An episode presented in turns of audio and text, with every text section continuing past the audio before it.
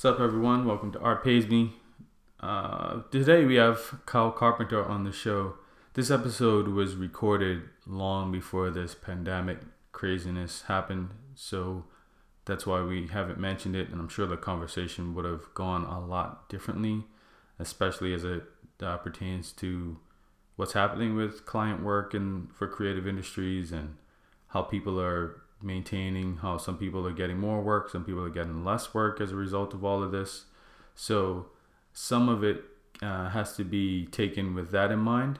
But I think it was a great conversation, and I was on Kyle's podcast called Clients from Hell uh, recently, and I think that was also a great conversation that you should definitely check out. But before we get into this interview, I'll just give you an update of what I've been working on this week. So, I usually do a process called direct to garment for my more uh, painterly t shirt designs. And I've been trying to figure out how to replicate that aesthetic as much as possible in screen printing.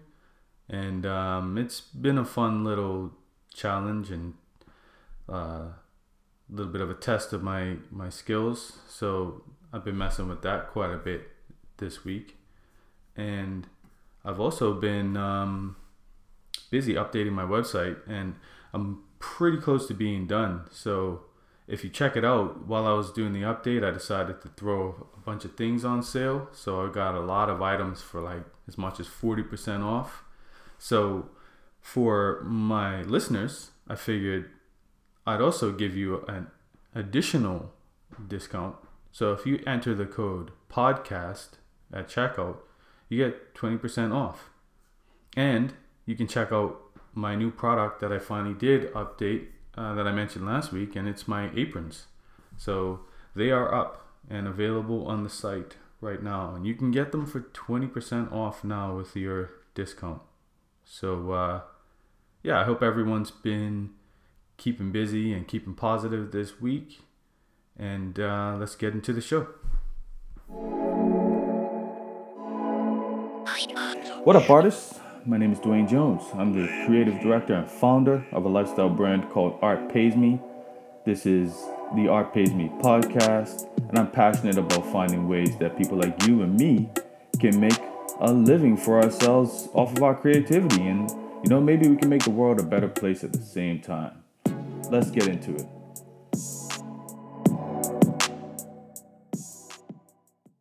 All right, so welcome to Art Pays Me. This time we have Kyle Carpenter from Clients from Hell. Hi, how's it going? Ah, it's been great. It's been great. So Kyle and I just recorded an episode from uh, his show, so we'll be sure to link to that when that's coming out, and we can, uh, we can do that up. And uh, you should definitely check it out. You'll learn a little bit more about me that I haven't shared on the show. Sweet. I'm glad we've got the exclusive. Yeah. so what do you what do you do exactly? You, clients from hell, obviously, but what else? Well, I'm a I'm a writer and an editor, is what I uh, tell people. Um, I'm a recovering academic. Someone uh, I, I, recently uh, quit a PhD. Oh, uh, which was a big deal. But I was studying English, English lit and at some point, I realized, oh, I hate this.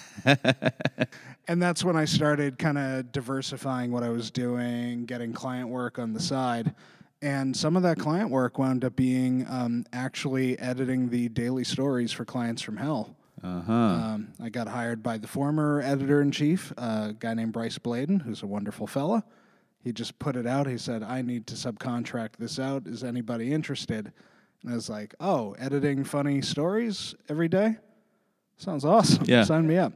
So that was kind of it. And then I, uh, yeah, I have a, I have a bunch of various uh, like blog uh, clients. I do a lot of editing. I do grant writing. Hmm. Just, you know, cobbling together. At some point, I figured out, oh, I, I write, I can write, I'll do that. Right. And you're also a stand up comedian. Amateur. Amateur, okay. That's a hobby thing, but I do love it. Do you find like was curious if if there's some like transferable skill between client interaction and stand up comedy, or or do they even help? Um, I don't know. Maybe if you can make someone laugh, chances are they're going to like you. Ah, that's uh, That's a good one. But I, I, I find I like people Yeah. typically, so I haven't had a lot of terrible clients. I think because a lot of my training came from reading every story submitted to clients from hell. Mm-hmm. So I saw all the mistakes everyone else made all the time Right. and was able to kind of be like, okay, don't do that. Right.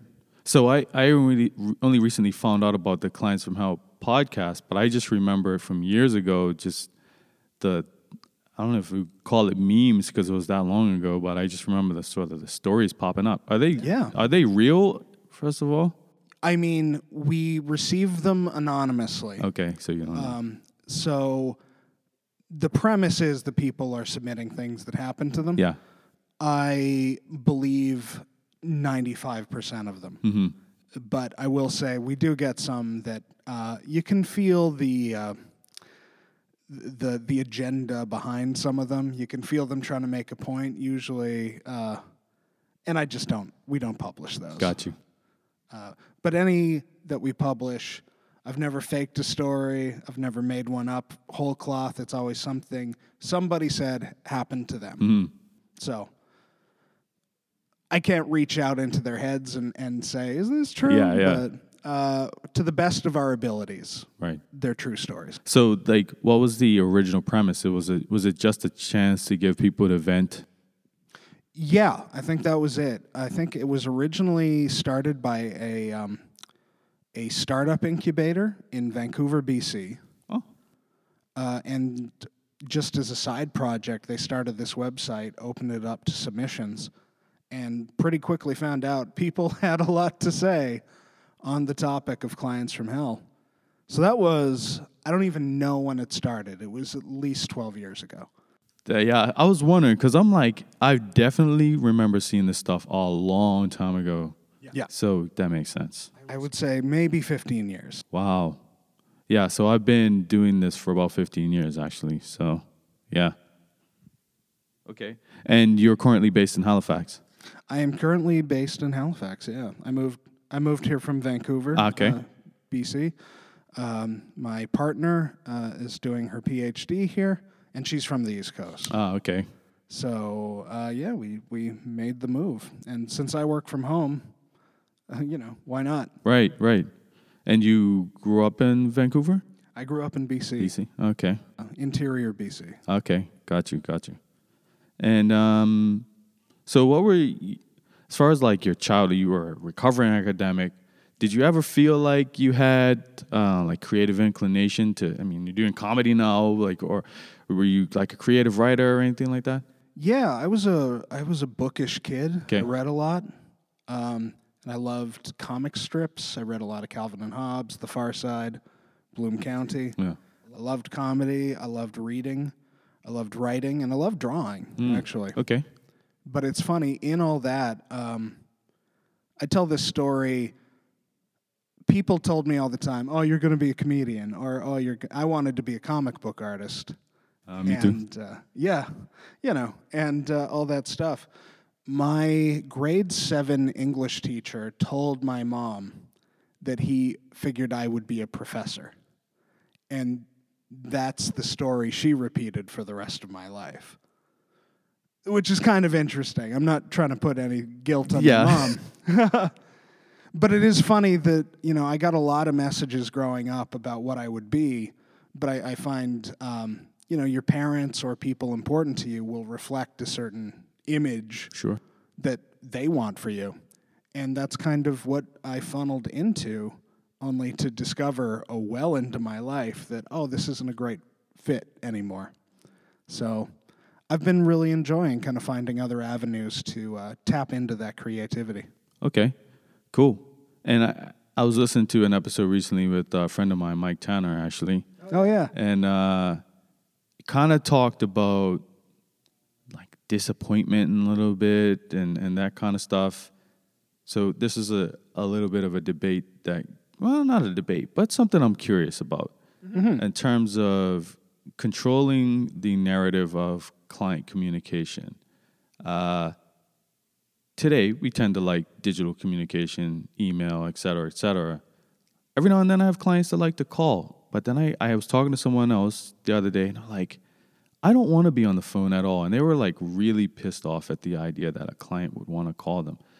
How do you feel about um, sort of directing clients in a certain way? Or are you like, if they feel more comfortable communicating a certain way, then I'll communicate with them? I mean, I think you definitely want to set your own boundaries where you're comfortable. Yeah. I think it's very easy to lose a connection with someone if you're just talking online Mhm. all the time. Uh, like it's easy to read an email in the worst tone possible. Yeah. Like even you know if they if they don't use any exclamation marks, you assume they're angry Right. with you, right? but if there's someone who you're at all comfortable with, sometimes you'll interpret that a little more charitably, and vice versa.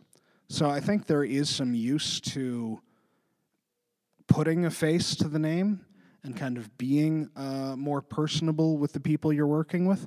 But at the same time, everybody has different uh, different boundaries, different thresholds. So I think you got to find what works for you. But I would recommend keeping an openness to the person behind those communications, if that makes sense. Yeah, yeah. So it's almost like um, just making sure that.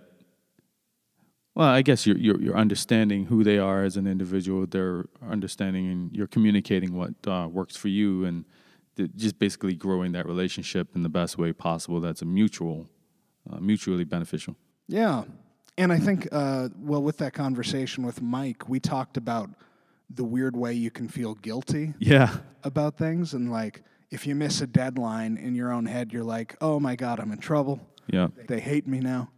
and in a lot of cases, they haven't thought twice about it, you know. Or if they have, like, it's minor annoyance. And if you just tell them, oh, hey, ran into some problems, sorry yeah, then it's fine. So I think it is funny. We're more connected, but we're also more secluded and able to echo negative thoughts if we let them. for sure. Yeah. So, what do you, um, in terms of the the conversations you get you get to have with all of these incredible uh, people? What do you enjoy most about that? I love hearing how excited people are about solving problems.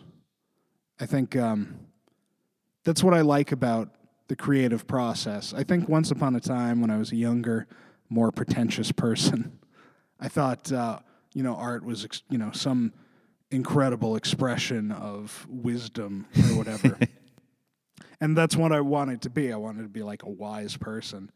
But at some point, I realized for myself, I just like solving a problem in front of me. Like, I love it when art is like doing math homework, Yeah. you know, just, oh, yeah, there's a run it through, perfect.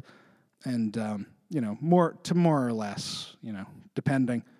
But listening to how people apply the same mindset uh, to their business that they apply to whatever creative process they have, I find really invigorating because that helps me think, okay, how do I move forward with this? Hmm. Yeah, that's interesting. Yeah, and I think that's probably what excites me about like the art pays me concept as well. It's just Yeah. like what happens when you put someone who's been taught their whole life that they uh, don't have sort of structured thinking or organizational skills or business skills or what happens if they are told to solve a business problem? It's uh, Yeah. And just as a tangent, I think there's something weird about how schools separate so called STEM yes, disciplines and art disciplines. Because artists solve problems, you know? yep, Like, I've known, as far as like fine artists go, like visual artists, uh, half of the ones I know are some of the most intelligent, um, capable people I've ever met. And then the other half are kind of flaky. yes. Both both the universes exist. That's for sure. yeah. And then, well, you know, and they both make great stuff. you know, Yes. so I don't want to, I don't want to discriminate against flakes. They're good people too. But you know what though, one thing I'm starting to to to take into consideration now is that I really feel like what makes an artist and not an artist per se is mindset because like a lot of people have the skill to draw or whatever the case may be, but I don't know if they're necessarily artists. And I don't know and sometimes like I meet scientists and their mind is just so wild. I'm just like, whoa, you're kind of an artist in, in the way you approach things. Yeah. I I might disagree a little bit. Okay. I, I completely respect. Yeah, that, go for it. That perspective, but one thing I've learned too is um, people undervalue their own skill Yeah? all the time, and they think there's something about having it where you normalize it Yeah? because you're like, Oh, if yeah. I can, if I can do this, everyone can do this. This is a good point. So I think it's really easy to um, say, well, I'm not an artist. That person's an artist. But we're all stuck in it, you know? Yeah. And I think we're all, I suppose it depends on how you apply it, but that division to me, I, you know, I don't know. It's so easy to, to say either uh, as a self esteem problem, like I'm not an artist, that person is, or on the flip side of a different self esteem problem, I'm an artist, these people suck. Yeah. So so yeah, it's a good point. Uh, it's more so the idea of your self representation, your self expression of yeah, because that's a that is very good. I take that back because many people I've talked to have amazing talent, don't consider themselves artists or don't consider themselves whatever the case may be because of a lot of self talk Yeah. from stuff. So it's a good point. I take that back. Sorry, guys. And I will say, in all this, uh, in the last few years, I took up. You mentioned at the beginning stand-up comedy. Yeah. As as a hobby, I'm not expecting to make a career of it. Very limited opportunities for that in Canada, but coming from an academic background, I was encouraged to try to be smart all the time Sure. and to be the kind of smart that like hides the meaning of what you're saying behind complex terms or like a, you know a discipline that hides all of its core concepts from a casual reader Yes. Uh, finding comedy as as a tool was so great because you're supposed to be kind of dumb, and I was like, I get to be stupid. this is the best thing in the world. So yeah, I love it. It was a great like uh, correction for me. Mm. But you know what though? I'm a that that's a very good point. But also I have to say that comedian comedic minds are some of the sharpest.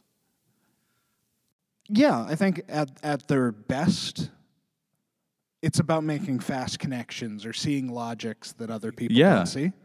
But at the same time, everyone loves a fart joke. So some of them, yeah, it's true. Some of them are just like, I'm just gonna get this uh, fart joke off right now and leave it true, true, true. So, uh, if there's any piece of advice you would give a freelancer that um, you know randomly approaches you, what would you say?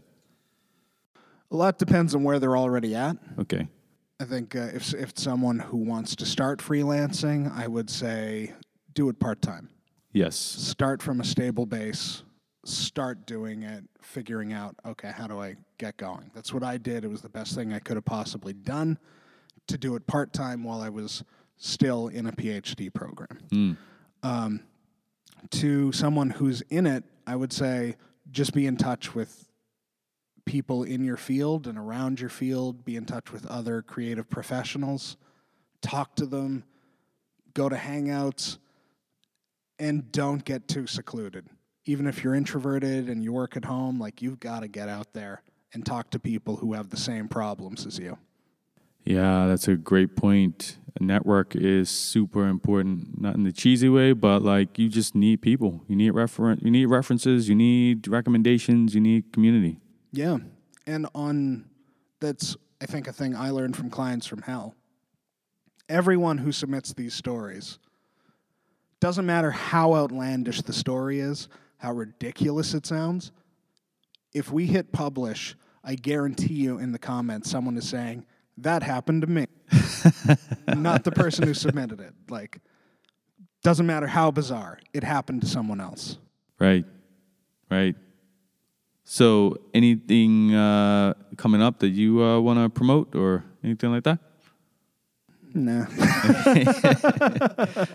All right, cool. So, where can people find you online? Um, I'm on Twitter at uh, KCARCFH for clients from hell. Mm-hmm. And um, yeah, and if you want to hit me up on LinkedIn, I'm out there. I've got a big smiling face with a beard and glasses, uh, very big head. So if you see a dude with that with my name on LinkedIn, it's probably me. The Twitter, the Twitter one is a little scary, actually. Oh, what's that? I think you kind of have like a mean face or something. Oh, that's a drawing I did of my celebrity lookalike, folk singer Dave Van Ronk, Ah, okay, okay, from uh, the cover of The Mayor of MacDougal Street. okay. Cool, cool, cool. I didn't pick up the reference. I mean, why would you? That's so specific. Cool. Well, Kyle, thank you very much for doing Art Pays Me. yeah, thanks, Dwayne. This was fun. Cool. Thank you so much for listening to the Art Pays Me podcast. Thank you to Langy Beats for the theme music. If you got anything out of this show, please rate, review, and subscribe on whatever platform you're listening on. The more you do this, the more reach the podcast gets, and the more artists I can help learn to make a living at what they love. If you want to know more about what I do, hit me up at artpaysme.com or at artpaysme on Instagram, Twitter, Facebook, and Pinterest. See y'all next time.